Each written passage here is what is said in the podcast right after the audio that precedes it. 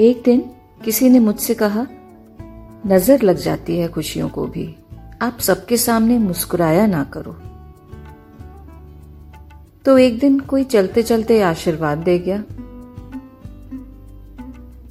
कि, बेटा, ऐसे ही सदा खिलखिलाती रहो। तुम्हारी मुस्कान बहुत अच्छी लगती है।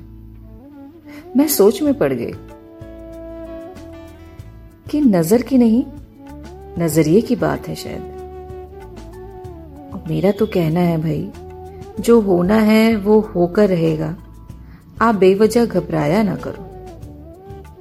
खुल के हंस लो ना, सीरियस रह के खुद को सताया ना करो। जिन्हें फुर्सत नहीं अपनी ज़िंदगी से, उन्हें अपनी परेशानियाँ बताया ना करो।